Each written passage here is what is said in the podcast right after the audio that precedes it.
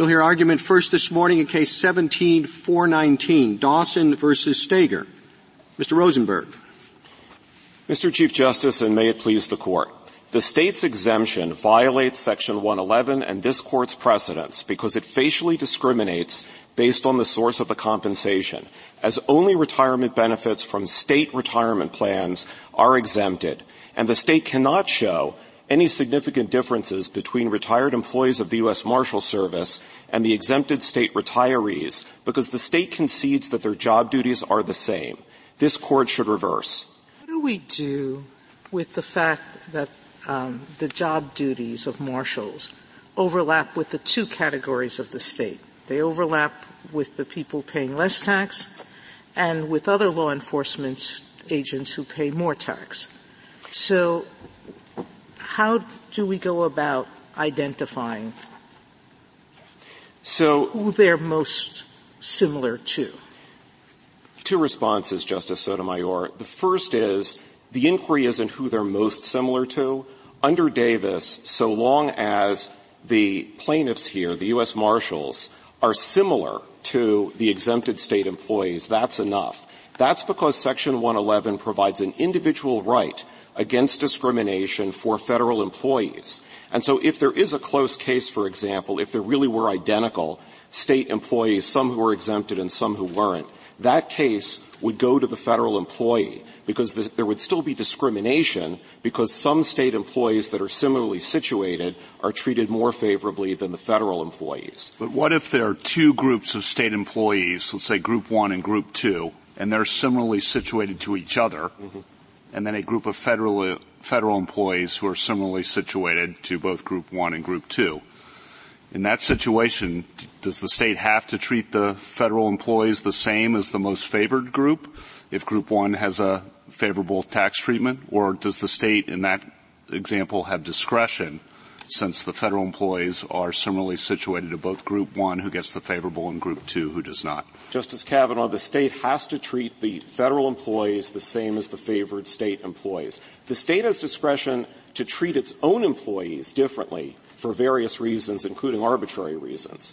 But once it does so through state taxation, the state has to treat the federal employees as well as the favored state employees. I don't follow why that is so. If you have two categories of state employees and they're very similar and they're treated differently, and then you have a category of federal employees who are similar to both of those categories of state employees, wouldn't you have to determine which group of state employees are more similar to the federal employees? Otherwise, I don't see how it's discrimination.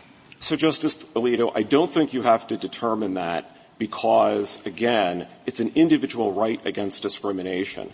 If this Court looks to the precedents like the ICC and railroad precedents from the 1930s, looks at Alabama versus CXX, when you're actually trying to figure out who you're comparing it to, you look at who the language of the statute, the purpose of the statute, the context of the statute. And but here an anti-discrimination provision doesn't necessarily require a most favored nation clause. And as I understand your answers to Justices Kavanaugh and Alito, you're saying there's a most favored nation requirement. Justice Kagan, two responses. One, typically you don't have a most favored nation requirement, as you note. Two, I'm not sure it's most favored here. It's only that where the state has drawn sort of an arbitrary distinction and it's got effectively identically situated state employees, one that gets the exemption, one that doesn't, and the federal employee is similar to both, that this sort of comes in where the tie here goes to the federal government. Can we get away from the academic two classes and compare the two state groups? I take it that police officers, firefighters, and others are exempt. A few are not exempt. Within the state category, the state's two category, which one is the larger, one is more like the federal marshals? Justice Ginsburg, the larger group, as far as we can tell and the record reflects, is the state law enforcement personnel who are exempt. It includes all state troopers. It includes all deputy sheriffs, for example. If we're actually comparing Mr. Dawson, he's plainly most like a deputy sheriff. Under West Virginia law, sheriffs and deputy sheriffs have the same authority. The only non-exempt individual that the state has tried to compare Mr. Dawson to is in its brief in this court to try to compare him to sheriffs. But sheriffs and deputy sheriffs have the same job duties, have the same authority under West Virginia law. Mr. Dawson, in fact, was a deputy sheriff in West Virginia before he became a deputy United States Marshal. Well, but he was different things. He's not just somebody who was working in the Marshal Service. He was for a while, and then maybe you have an argument with respect to the other state officials. But he was also the U.S. Marshal, and that is not like the cop on the beat. I would suspect he's not accompanying fugitives when they move from one place, prisoners when they move from one place to another. His job is, more policy, administrative. Does some of his retirement money come from his time as U.S. Marshal? I believe some of it does, but some also from when he was a deputy. Well, what do you do in that situation? I mean, we have different comparators on the state side, but he himself embodies, at least arguably, two entirely different types of job. He embodies multiple jobs, but his basic duties as a law enforcement officer didn't change. He had the same responsibilities as a law enforcement officer, whether he was doing the same thing on a daily basis, I don't think is the proper answer. I don't think that's right. His responsibilities didn't include tracking down fugitives or the other things that somebody, at the sort of operational level of the service does. I mean, would you say the Attorney General would qualify in this situation? He has law enforcement duties. Probably not, but that's a different circumstance. On the JA pages 176. Well, how different? I mean, a marshal is appointed by the president, right? Yes. And confirmed by the Senate, right? That's true. Well, that seems to me a little bit different than as I said, someone who's day one, starting at the bottom level at the Marshal Service. Well, he did work for quite a while as a deputy United States Marshal. Well, yeah, but I'm wondering whether or not we should be parsing out it. Part of his retirement seems similar and part not. Well, I think it's all similar because as a United States Marshal, even presidentially appointed, he still had the same law enforcement authority as the covered state employees. And this is the problem with the state's test. The inquiry shouldn't be, is he identical to certain state employees? It's whether he's similar enough that discriminatory tax treatment is justified. And the state can't justify discriminatory tax treatment just based on whether he has some additional administrative responsibilities, but his basic law enforcement function is the same. And perhaps the most important point, Mr. Chief Justice, is that the state has repeatedly conceded throughout the litigation that the job duties are the same. Is the head of the Marshal Service covered? In other words, not one of the state marshals, but the head of the Marshal Service. The U.S. Marshal Service. Yes. I believe so. So his duties are the same as somebody who's on his first day? Oh, you mean the head of the Marshal Service nationally? Yeah. Well, I don't know that person's in West Virginia, but I think there'd be an argument. Well, he lives somewhere. Yeah. I mean, I think there may be an argument that he is. I think that's a different case. It would depend on the actual facts of the job duties. I think in this case, whether it was Deputy U.S. Marshal, U.S. Marshal, or when he was a Deputy Sheriff, pages JA 176 and 177 show that Mr. Dawson had the same job duties. The states never contested that. And indeed, as a U.S. Marshal, Mr. Chief Justice, Mr. Dawson testified at those pages that there were two critical similarities, among others. One was that he was entrusted to enforce West Virginia law as a U.S. Marshal. And the second was that for fugitive task forces, he could deputize the very same state troopers and deputy sheriffs who are exempted under the West Virginia plan. Could I go back to the two categories? Yes. Let's assume they're identical. Mm-hmm. All right? And I know that you're arguing that they're not, and this may be an issue if we get to it to remand, okay? But assuming they were, and if the difference was as articulated by respondents here, one paid more than the other to the pension plan, so the state wanted to be more generous to those who paid more, as I think is the case here. Why is that any different in kind to our suggestions in Davis and in other places that if a scheme relied on the benefits paid out.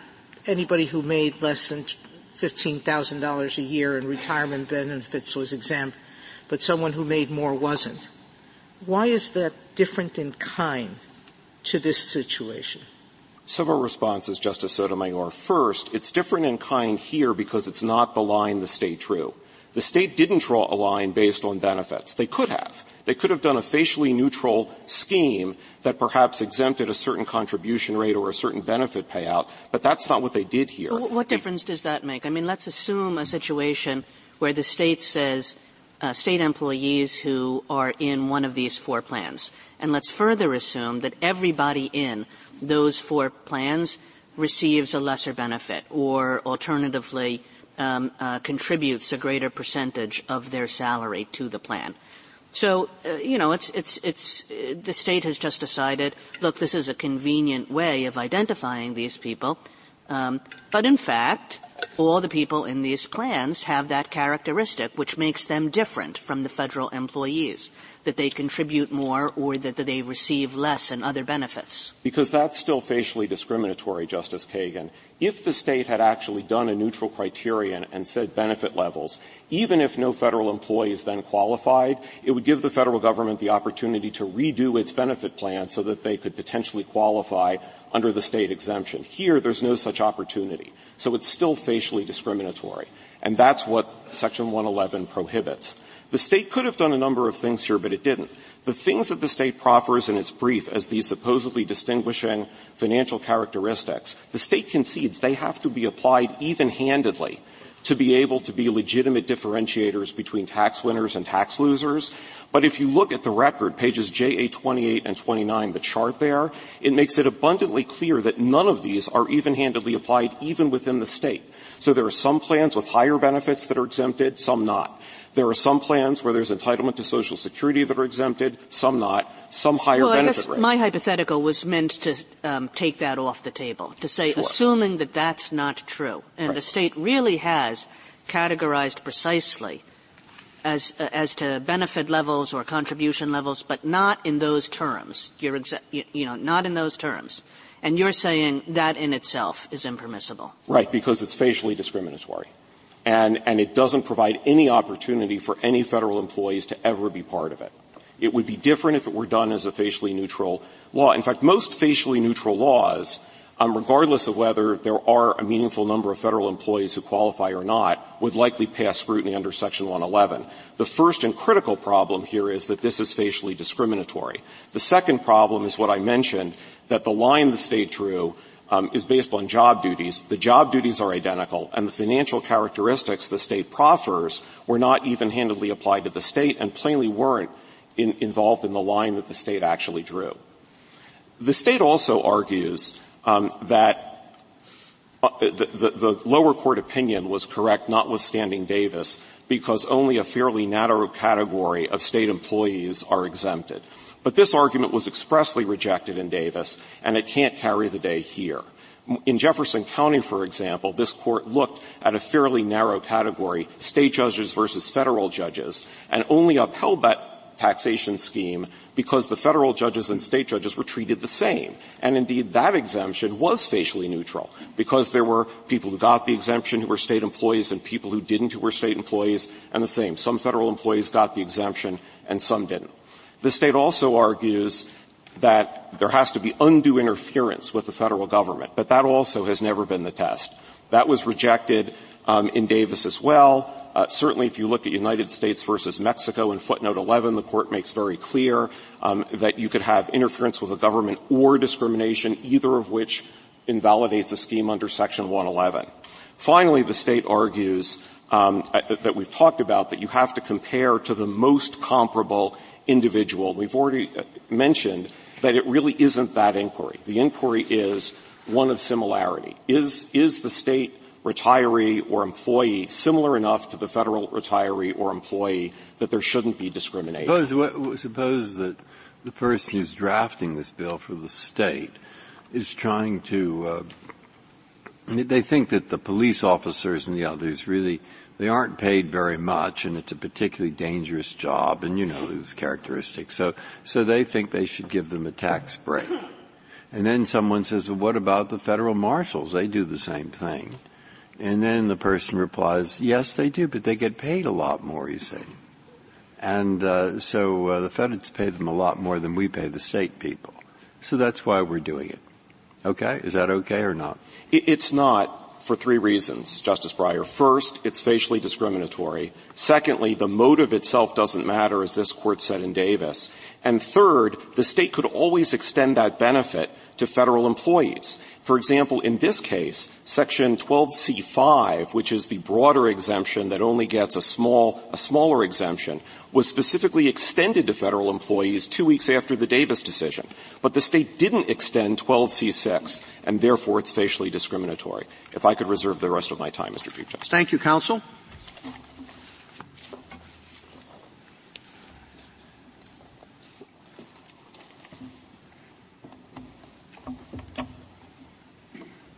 Mr. Hewson? Mr. Chief Justice, and may it please the Court, we agree with Petitioner that this West Virginia tax exemption here is facially discriminatory, and that, I think, is the critical feature that really gets to the heart of some of the questions that several justices have posed this morning. It's instructive, I think, to focus on the difference between the tax that the Court struck down in Davis and Barker and the one that the Court upheld in Jefferson County. Could you just say what you mean by facially discriminatory? Absolutely, Your Honor. A tax is facially discriminatory when it's not open to any federal employees ever, regardless of what job duties they perform or what their benefit level is or what their contribution rate is. And that was true of the tax statutes in Davis and Barker. It's the opposite of the structure that the Court upheld in Jefferson. If that's the problem, why were you suggesting that we remand this? It would just seem as though we should decide it if that's the problem. Well, I think that even when a tax is facially discriminatory, Your Honor, there is going to be a second question, which is this particular employee actually suffering discrimination? And I think it gets to one of the questions that you were asking my friend in support of Petitioner, which is if you imagine, for example, that Mr. Dawson was a federally employed teacher as opposed to a law enforcement officer, this tax exemption is still facially discriminatory. But Mr. Dawson, in that hypothetical, is not himself suffering discrimination. He's the wrong plaintiff. And I also think what precisely would you say would be open on remand? You're suggesting not reverse, but vacate and remand.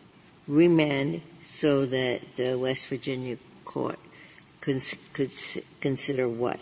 Well, the West Virginia State Court never undertook the analysis of whether Mr. Dawson is materially different from the federal employees, from the state employees who benefit from the exemption. Now, if the court feels like it has all of the information it needs, West Virginia has now come forward in its brief and put forward several purported justifications that it thinks can sustain its law. We agree with Petitioner that we don't think that the record bears out any of those. And if the court thinks it has enough to decide the case, we're comfortable. But I don't it's, I think, related to your point. Where are you on the dialogue I had with Mr. Rosenberg? Are the benefits that, say, your boss, the Attorney General, receives exempt? Your Honor, think carefully before answering. The government is much more interested in the lower courts applying the correct legal rule than it is in exactly where a state court draws the line. I'm sure, but I'm more interested in how you're going to carry out that division. In other words, you say facially discriminatory, but with respect to what duties? What category of duties? Well, again, I think it depends on how the state has drawn the class. States are entitled to have whatever kind of exemptions they want. They just have to make them available on equal terms to federal employees. And that's exactly the structure of this tax in Jefferson County. And it's the reason why the court upheld the tax in Jefferson County. All federal judges, all state judges were treated alike. Other persons in other employees, attorneys, were treated alike, whether it was state and federal. And I think that means that even if the distinctions that the state is drawing are somewhat arbitrary, that is fine as long as the state is making an effort to afford equivalent treatment to state and federal employees. But I guess what I don't understand about what you think ought to be left open on remand is if you think that the prime evil of this legislation is that it's not facially neutral, that a federal employee can't be a part of these state plans, so could never be treated in the same way. then all the state justifications like these people get fewer benefits, these people pay more and make more of a contribution, all of that, do I understand your position correctly, is just irrelevant. The state court could find that these people get less benefits and that these people, the state employees, make a greater contribution and yet not be able to rule for the state. Is that correct? It's not quite correct, Your Honor, in this respect. The critical question is this plaintiff suffering discrimination on the basis of source of pay? And so to return to your hypothetical from the last session, if you imagine that it turns out that the state actually has selected only those plans where the employees say contribute less than 5% to their retirement, and it has put in the, disfavored category all employees who contribute more than 5%. If Mr. Dawson is in the disfavored class, if it turns out that he lines up with the class of workers that West Virginia is not affording the benefit, he has not suffered discrimination. Now, at the time we wrote the... No, but even if he is in the favored class, you're saying he's not... No, okay, I get it.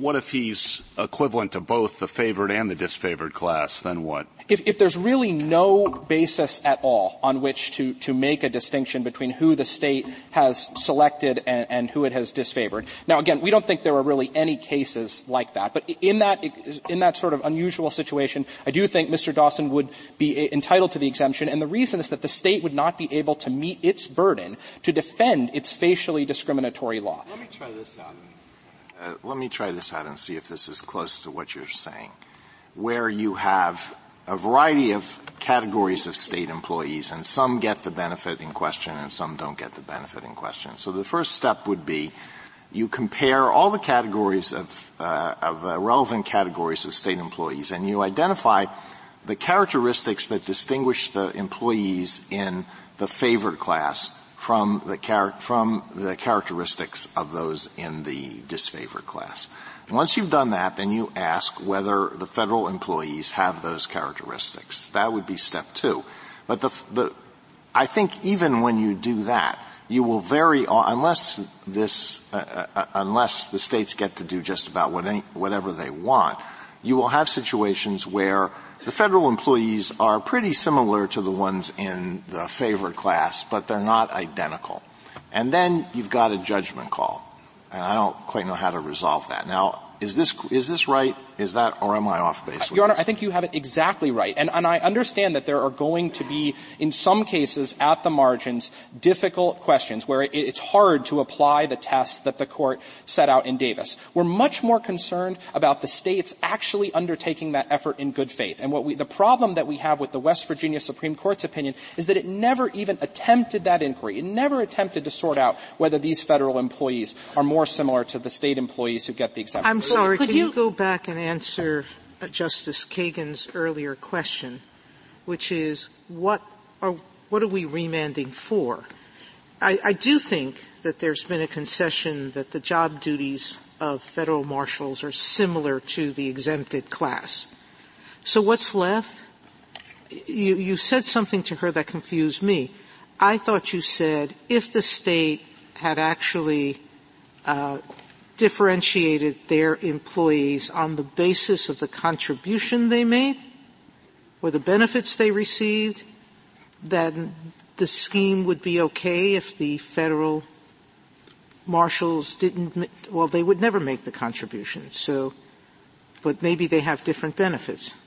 Right. That's what the state has argued, Your Honor. They've attempted to say that the logic of their exemption, although it's facially discriminatory, actually turns on things like contribution rates or whether the employees contribute to Social Security. If the record supported that argument, and I think that several of those arguments are being made for the first time in this court, if the record supported that, the state could potentially defend its law on this basis. Now, what could this is going to the exact same thing. What could West Virginia say on a remand, and what could the West Virginia court find on a remand in defense of a decision for West Virginia? How would that opinion read?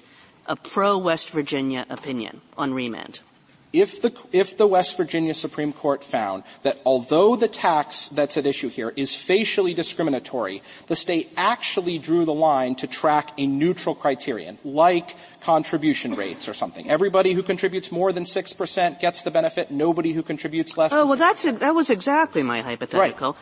And your friend answered it the other way, and I thought that he answered it the other way because he said even if they drew the line in exactly that way, the problem with this statute is that the federal employees can't get into the state plans. It is still facially discriminatory. It's still problematic, and states should not draw their laws that way. But if it turns out that the employee, Mr. Dawson, matches up exactly on that logic that the state has offered with the disfavored employees as a matter of state law, he is the wrong plaintiff. He is not suffering discrimination. Well, but that seems to me that you're looking at the state's purpose, and I thought the whole point was that you look just to the source of income. Well, you certainly do look to the source of income, Mr. Chief Justice, but I think you also look at, is Davis said, and cases like Barker said, we're going to look at what is the justification the state has put forward for its law. And if they've actually put forward a neutral justification, that's fine. States have a great deal of flexibility in what they can do with taxation. The one thing they can't do is discriminate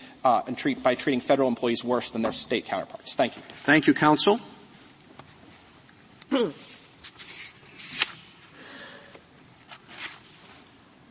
Ms. C.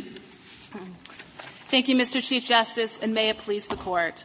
This Court's decision in Jefferson County demonstrates whatever else is required at the first stage in the intergovernmental tax immunity doctrine, at minimum, the challenging taxpayer must show that he is treated different from similarly situated state employees. And this Court consistently looks beyond labels, in the words of Jefferson County, beyond the state's name tag, to see how that challenger is actually treated. In this case, petitioners have not made out that showing, because Mr. Dawson is treated the same as similarly situated state employees. This case is Jefferson County, where the Court used the first step of the analysis. I'm sorry, the Court below didn't say that. The Court below said, I think the Court below very explicitly said, the two exempt category and federal marshals were similar. And they didn't even look at the comparison at all. They said the purpose was not to discriminate, so hence there was no discrimination. Your Honor, it is true that the state trial court found that federal marshals have similar job duties to those who receive the exemption. The Court did not find that they do not also have similar job duties to those who do not. That's right. It didn't find that, so you can't rely on that. No, Your Honor. You have to defend its judgment, and I thought it based it on saying if your purpose is to benefit your state employees, that's not discrimination. Now, yes, that's a hard line for me to accept because discrimination is treating someone differently, whether it's because you want to benefit someone else or harm another person, to me seems irrelevant. Well, Your Honor, it is true that the West Virginia Supreme Court focused on the first step of the analysis, and there the Court did undertake a totality of the circumstances review. But it was simply taking this Court at its word in Davis, where this Court said that the intergovernmental tax immunity doctrine is coextensive with Section 111, and that doctrine incorporates the entire history and purpose of that doctrine. And from the time of McCulloch, that doctrine prevents discrimination against the federal government. So the West Virginia Supreme Court focused on that particular aspect of the first step of the inquiry. The statute prohibits discrimination against an officer or employee because of the source of pay or compensation. The statute doesn't concern are you burdening the federal government. The statute is quite explicit. What it prohibits is discrimination against an employee because of the source of pay or compensation. Yes, Your Honor. It's discrimination based on source of pay or compensation. And we know that discrimination has to include discrimination that at some level interferes with government functions. Because, again, that language in Section 111, this Court said, must be interpreted coextensive with the historical constitutional doctrine. Well, if that were true, then this would apply only when the alleged discrimination affects a lot of employees. Because other than, in fact, how many employees would have to be affected before it would have any kind of tangible effect on the finances of the federal government? No, Your Honor, and that's why we said that this is part of the analysis, the first step. But in most cases, the more common similarly situated analysis will sort out these cases. That analysis determining who the appropriate class is, that is another way of determining the sorts of discrimination that's at issue here. Well, I think that I understand your point. Just because there's discrimination, it's not necessarily discrimination on the basis of source, if you can find some other basis. And then you'd say it's based on the amount of contributions or whatever. But I understand Davis to talk about saying you don't get to do that. If you're saying, if you're federal, you don't get it, they're going to assume that it's based on something that's not permissible. I mean, if your basis is something else, you ought to say that. You ought to say we're people who have this percentage contributions or whatever, and if the federal employees don't qualify, they don't qualify. But as soon as you say you have to have the state retirement plan and not the feds, I think the idea in Davis was, well, you kind of presume that that's based on discrimination based on, as they say, the source of income. No, Your Honor, that's not the appropriate analysis here, because in Phillips Chemical, which this Court relied on heavily in Davis, this Court expressly rejected the argument that a fact that on its face a statute targeted, in that case, specifically targeted those who dealt with the federal government, that was enough without more to find discrimination. Instead, the Court said the appropriate analysis was to consider whether the challenged taxpayer was in fact being treated different from similarly situated employees. And of course, in Phillips, I think you're having the problem I did from the beginning, which is everybody breaks this down into two steps, but it really is one step. It because you don't even get to this inquiry unless state and federal employees are being treated different. That seems like a very light load to carry. The question is, are they similarly situated? Yes, Your Honor, that is. And similarly situated in the sense of, can you differentiate them on something other than the source of payment? Correct, Your Honor, and that's very clear. I'm not sure.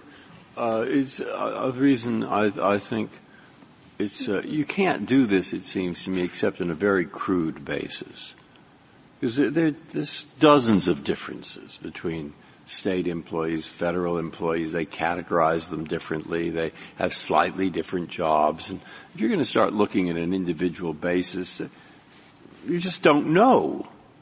So why don't we take literally what it says? Is it the source of income? Period. I mean, that it comes from the feds. And if it does come from the feds, and they pay less, in roughly similar categories, you can't get beyond roughly, that's the end of it. So we don't see whether, in fact, the feds are being paid more. No, we don't see, in fact, whether there's some other thing that distinguishes why you wanted to give this break to the state police. No, you have here virtually all the state police. They're in this, so they have the right to it. It's not just the state police. It's also the local police. It's everybody in law enforcement, almost. And they can get into it. And the feds can't. Why isn't that just the end of it? Well, Your Honor, respectfully, I dispute the premise there. It's not true that most state law enforcement officers are eligible for this exemption. It's not. I said there was federal. There were the state people, the sheriffs, the head sheriffs, the local policemen. That's where I thought, and I read that it said that they were eligible. They're not. Your Honor, it says that they are eligible if they are part of a specific retirement plan that applies to police or firefighters. And who decides? Well, it's the particular retirement plan that they're part of. So who decides whether I am a firefighter or a local policeman?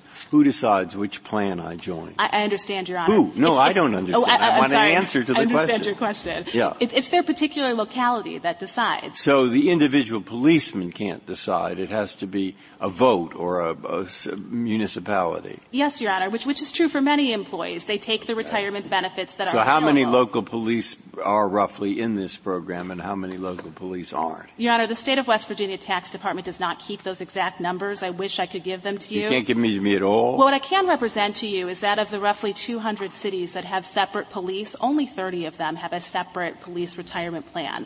But I mean, you've got to figure how many. I mean, if Charleston is one of the ones that does, I mean, maybe 10% of them don't. I mean, that statistic really doesn't tell us anything. Mm-hmm. Well, Your Honor, it does bring us back to the situation where there are some employees who have identical job descriptions who receive the exemption and some who don't.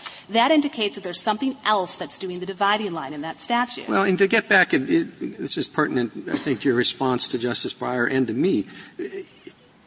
How do you reconcile with your answer this language from Davis? In Davis it said, a tax exemption truly intended to account for differences in retirement benefits would not discriminate on the basis of the source of those benefits, as Michigan's statute does, whether it would discriminate on the basis of the amount of benefits received by individual retirees. Yes. So that's why I'm concerned about the idea that, yes, it says the source, is it federal or state, but we really think it's something else. And Davis seems to say you can't do that. Well, Your Honor, first I would note that language comes at the second step of the analysis, whether the burden shifts to the state to find significant differences between the state taxpayers. But even so, the question would simply be, what does the tax actually do on the ground? This Court has said in Phillips Chemical and in Jefferson County that the Court looks beyond the particular labels. In City of Detroit, this Court said that's necessary in order to give due regard for state taxing power. Well, but are the I'm sorry. No. Phillips Chemical said the same thing. There it said the argument was that federal land was taxed differently because of its size, value, or number of employees. And what the Court said is the classification erected by Texas law is not based on such factors, and therefore it rejected it. Correct. And that's because, as Phillips Chemical said, it's necessary to look at the way that the actual tax draws. Okay, so what is it? What is it? Is it that the 20 towns with the police and the state sheriffs and the state deputy sheriffs and all these – what is it they do the federal marshals don't do? Your Honor, the point of commonality for those who receive the exemption and those who don't is that they are law enforcement officers who are part of a retirement plan that is open exclusively to law enforcement officers. Sounds like you're saying we discriminate on the basis of source. No, Your Honor, because to succeed at the similarly situated analysis, the state of West Virginia agrees that if there were a retired federal law enforcement officer who had a retirement plan with similar characteristics, that would be enough to succeed. Yeah, but what you say is let's look at the state plan here, and let's look at the federal plan. So you're saying they're the same people, they do the same thing. Is there discrimination? And you just seem to me to say no, but the other side says, hey, they get a tax break, and we don't. Now that sounds like discrimination. I mean, it may be justified or whatever it is, but the question is there discrimination? How do you explain that? The question is whether there's discrimination based on the source of income. And that means whether the fact that the federal government, as opposed to the state, is signing retirement checks is the dividing line. That's not the dividing line here. Could you just explain what are the unique characteristics of those who get the favorable treatment, the characteristics that distinguish them from the state employees who don't get it? What are the characteristics that they have? And then we can see whether a marshal or a deputy marshal has those characteristics. All of those characteristics go to the particular retirement plan that they're part of. It's this benefits and contributions?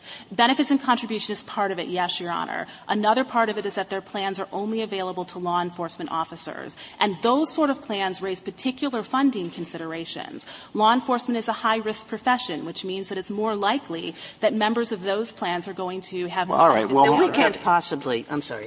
No. Well, deputy marshals have a risk too. There are some deputy marshals who are eligible for the exemption, but not all of them. And yes, and so, but the distinction is the deputy marshals in West Virginia who receive the exemption are those whose retirement benefits come from a deputy marshal only plan. The deputy marshals. So why does that matter?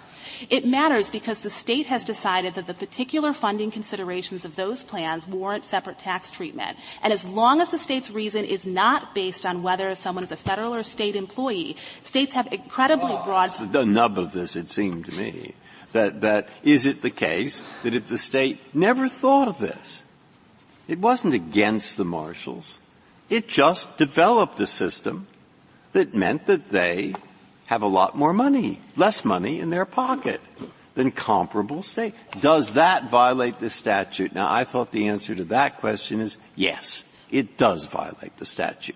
Don't look into the state's actual reasons. Just look into whether they end up with less money in their pocket. And they're just, maybe you could say, a justification, but the justification can't be, well, we have a set of complicated retirement systems that pays the state people even more.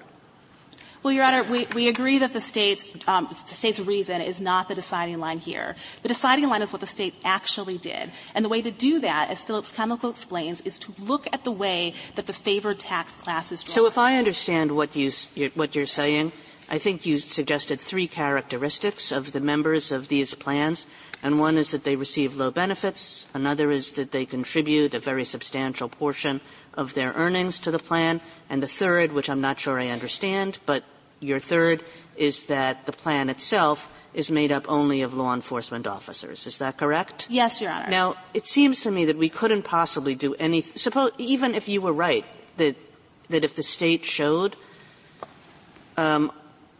all of that. I mean, we're not in a position to rule in your favor here. At the very most, you're entitled to, or at the very most, what we should do is remand so that the state court could figure out whether, in fact, the members of this state plan, as compared to federal employees, receive lower benefits, make higher contributions, and are similarly in a don't share this characteristic of a law enforcement only plan. Well, Your Honor, we agree that if this court believes that the determination of the case turns on those fact-specific inquiries, particularly on the significant differences test, the West Virginia Supreme Court did not reach them. So the state would agree that remand would be appropriate to sort out those factual issues. So that is very interesting because this was not raised for the first time around. Why should you get a second chance? Well, Your Honor, it was raised the first time around, both the similarly situated point and the step two significant differences. At every stage in the state court litigation, the parties argued that these taxpayers were not similarly situated to those who received the exemption. The West Virginia Supreme Court focused on a separate aspect of the analysis, focused on the doctrine's history and purpose. If this court rejects the analysis and it does not feel that there's sufficient information in the record to decide the case, then it should allow the state to continue its argument back in the state courts remaining arguments. What strikes me about the way this argument has gone, that's a little bit unexpected for me, is that you and the SG actually agree. We do, Your Honor, on both parts. Because you think that the state should be able to prove that the members of this plan are different from federal employees, notwithstanding that the state has made a non-neutral distinction. And on the contrary, Mr. Rosenberg thinks the fact that the state has made a non-neutral facial distinction is game over. Well, Your Honor, respectfully, my friend's position for petitioners would be at odds with what this court has done before. Well, but counsel, I guess I'm struggling with what Justice Kagan is. And when we interpret statutes, we usually start and maybe finish with the plain language of them these days. And the statute here says if it discriminates on the basis of source, game over. I look at the West Virginia statute, and it contains none of the subtleties that West Virginia has after the fact imagined for its statute. It says only state law enforcement officers, period. It doesn't describe the nature of their contributions or anything else like that. Why shouldn't that be the end of the inquiry under a normal statutory interpretation analysis where we don't bother looking at secret purposes when the plain text is clear? Because, Your Honor, even under that approach, Mr. Dawson, this petitioner, is not being treated different from state employees. The fact that there may be another hypothetical federal retiree who could bring a claim, who could bring an argument that his or her retirement plan looks very similar to the retirement plans exempt under West Virginia law, that may be a case for another day.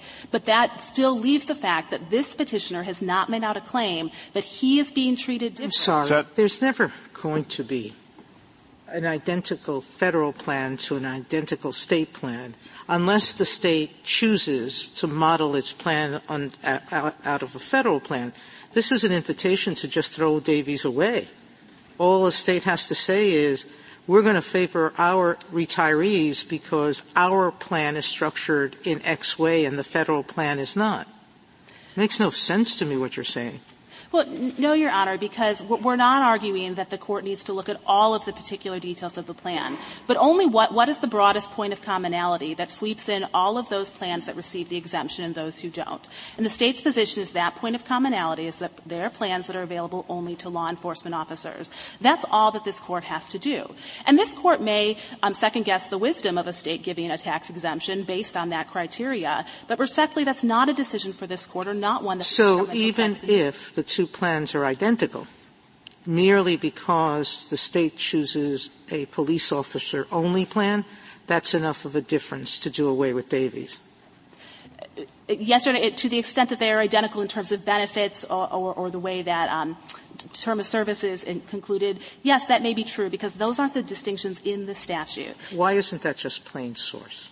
It's not plain source because, as the state agrees, if there were a federal retiree who was also part of a law enforcement-only retirement plan, then they would pass this first stage. Now, that does not mean that statute would automatically be struck down, because the state would still have the opportunity at the second stage of the analysis to show that there are significant differences. Well, what would be the argument for giving favorable treatment? Now, suppose we're just talking about categories of state employees, and you have law enforcement. You have law enforcement officers who are basically identical, but one is in a law enforcement-only plan and the other is in a plan that includes other employees. What would be the reason for treating those differently?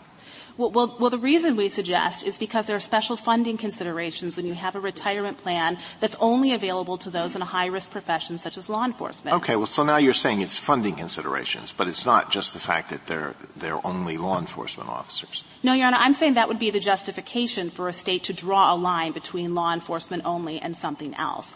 But the proper inquiry is to look at the line in the statute and then to take the state statute at its word. In this case, we give an exemption to members of law enforcement only plans. If there were a federal retiree who could raise that claim, that person would be similarly situated. In terms of job duties, is there a distinction that you see between the favored state employees and the disfavored state employees in terms of job duties? Yes, Your Honor, we believe there is.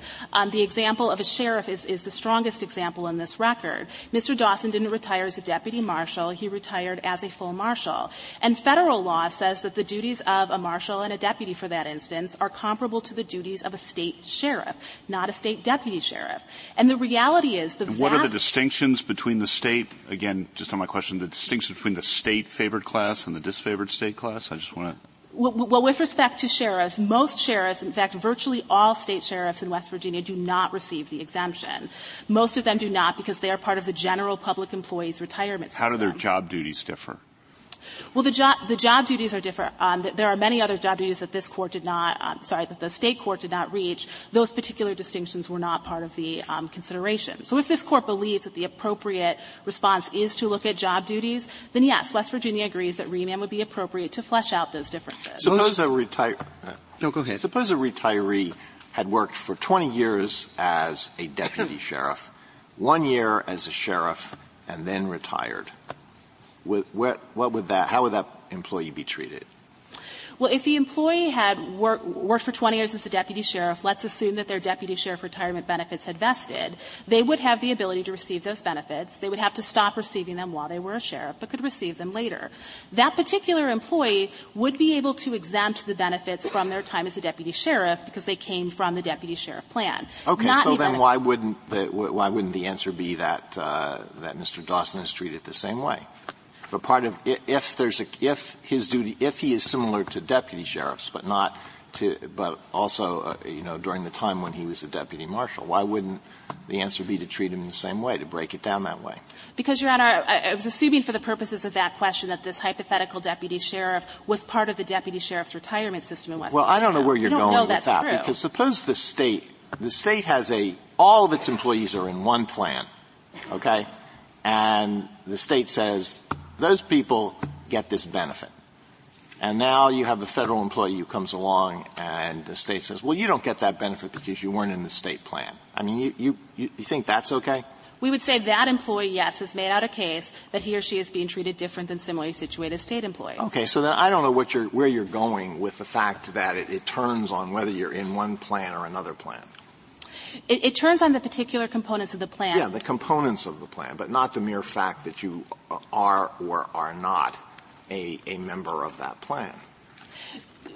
Your Honor, it does depend on whether someone is a member of the plan, but in order to determine if a similarly situated federal employee is being treated different, we have to look at what describes that plan. What are those characteristics?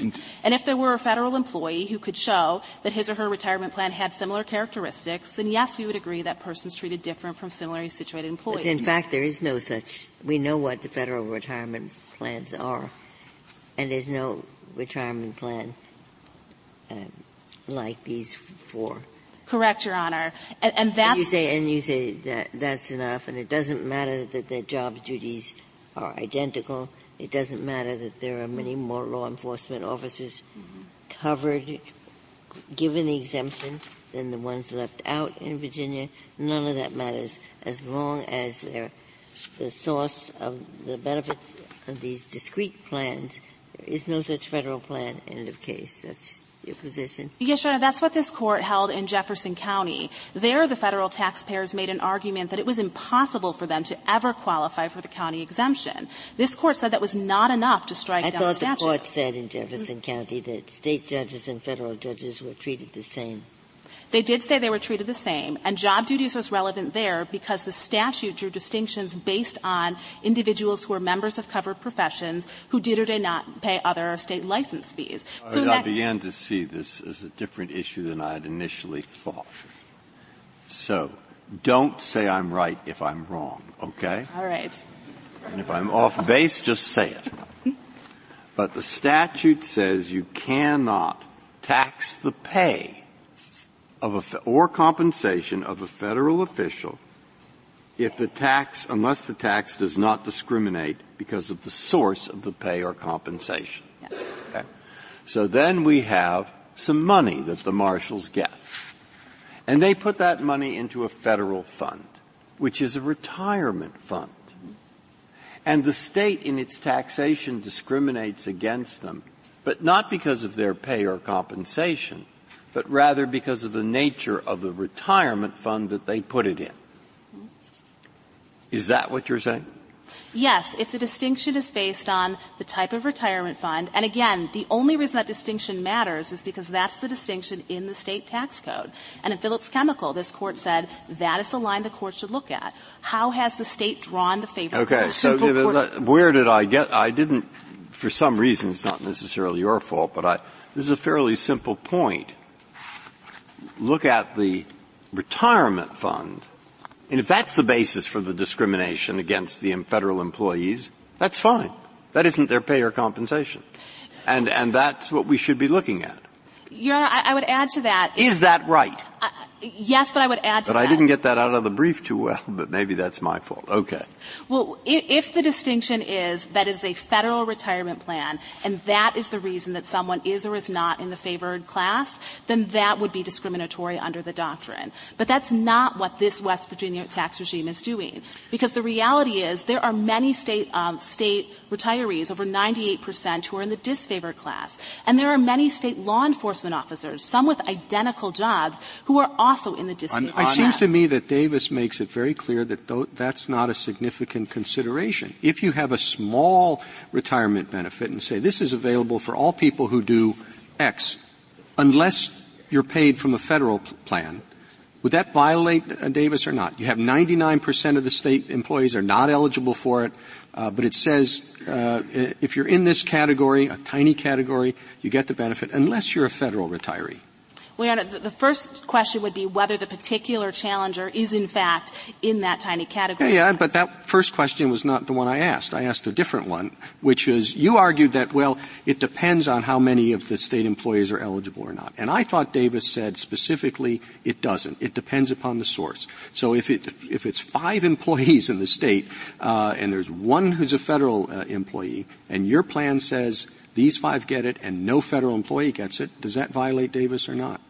Your Honor, in that case, it probably would. And that's because we're not saying that the sheer small number of employees who are benefited or not matters. It's relevant, though, because this tax regime treats 98% of state employees different from... Well, you just said it doesn't matter, and then you tell me it matters. Well, Your Honor, it matters only because it's indication that the actual dividing line in the state tax code is not state versus federal. Something else is the dividing line. Here, the dividing line is the particular plans that they're part of, and also if this Court remands on the significant differences standpoint, then the state would be able to show that there are vastly different contribution levels. On job duties, if we conclude that that's most significant, were Dawson's job duties similar to the duties of the favored state employees?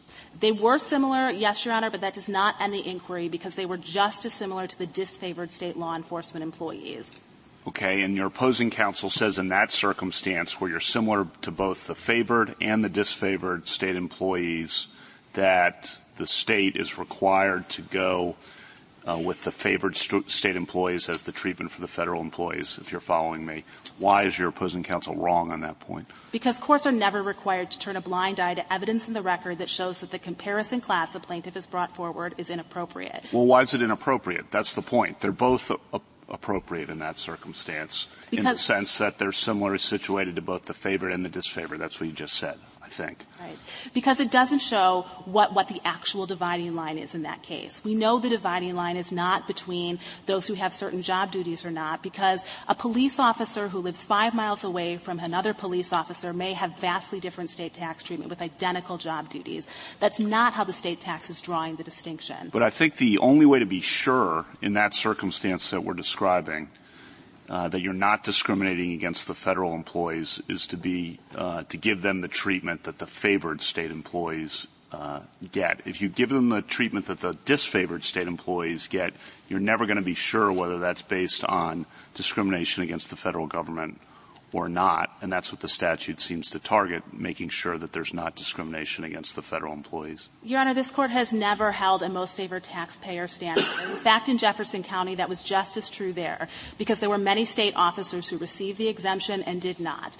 This Court found that the fact that there were some who were like the federal challengers there in the disfavored class, that was enough to find that similarly situated taxpayers were in fact treated the same. No matter what other issues may exist for another day, for another federal employee, this one is treated the same. Thank you, counsel. 4 minutes, Mr. Rosenberg.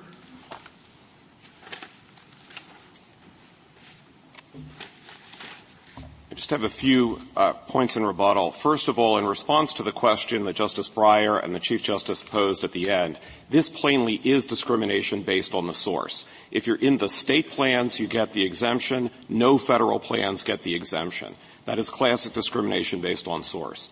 Secondly, there is no reason for remand, and I do think that the space between me and my brother from the Solicitor General's office is actually much smaller than it appears. What I think the Solicitor General was saying is that there's no question that at step one of Davis, this is facially discriminatory, it violates the law. The question is, are U.S. Marshals the right plaintiffs? And before the state had articulated its reasons for arguing that they were, the government said maybe a remand would be appropriate. Here, however, we know what the state has argued. The state has argued these financial considerations that plainly are not the line that the state drew. The record itself, the joint appendix, establishes that the factors that the state argues were not even-handedly drawn. In this circumstance, there is no reason for a remand. Moreover, many of the financial arguments that the state raised were rejected. Could you slow down? I'm sorry. There are a lot of generalities. Give me specifics. Sorry. Okay. Specifically, what I was going to say is, if you talk about the amount of compensation or the entitlement to Social Security, right, we know that those are not even-handedly applied because we know that some state plans that have higher benefits get the exemption, some don't. We know that some entitlement to Social Security gets the exemption, some don't. We know some higher contribution rates get the exemption, some don't. That's Joint Appendix, page 28 and 29. That chart shows that clearly, right? So we know that they weren't the basis for the line that the state drew, and they're not even-handedly applied. Moreover, many of those arguments were raised in the circuit court, and the circuit court rejected them and said Davis precludes them because they're just ultimately an argument about the amount of compensation. And if the state were going to draw the line based on that, it would have drawn the line neutrally based on the line of compensation, not done it the way it did, which was to discriminate based on source. So none of these are legally relevant, and therefore a remand is not appropriate. Third, the burden on the state here is rather light. Under Davis, all we're asking for is for the states to draw facially neutral lines, and that is not a difficult burden. There are no state amici in this case supporting West Virginia, and that suggests that nobody's up in arms other than West Virginia about the issues here. Finally, with respect to the record, my friend argues about sheriffs and deputy sheriffs, but if you look at page 17 of our reply brief, we cite the state's brief at page 12 and West Virginia Code section 714D24. If you were a deputy sheriff or a state trooper and then became a sheriff, you're still covered. And there's nothing in the record that indicates that most sheriffs weren't previously deputy sheriffs or state troopers. So the sheriff distinction that the state makes isn't supported here. And the record doesn't justify this notion that counsel mentioned about law enforcement-only plans. The plans that the state gives the exemption to are law enforcement and firefighter plans, so it's not a law enforcement-only plan. And that particular distinction has never been raised before and simply doesn't matter. Look, at bottom here, in McCulloch versus Maryland, the court said that in general we don't want to be micromanaging all the details of state taxation. Here, the categorical rule of Davis is the right rule. It prevents facially discriminatory tax schemes like West Virginia's. It has a fairly limited inquiry and doesn't burden the states nearly as much. The court should reverse. No remand on the merits is necessary. Thank you, counsel. The case is submitted.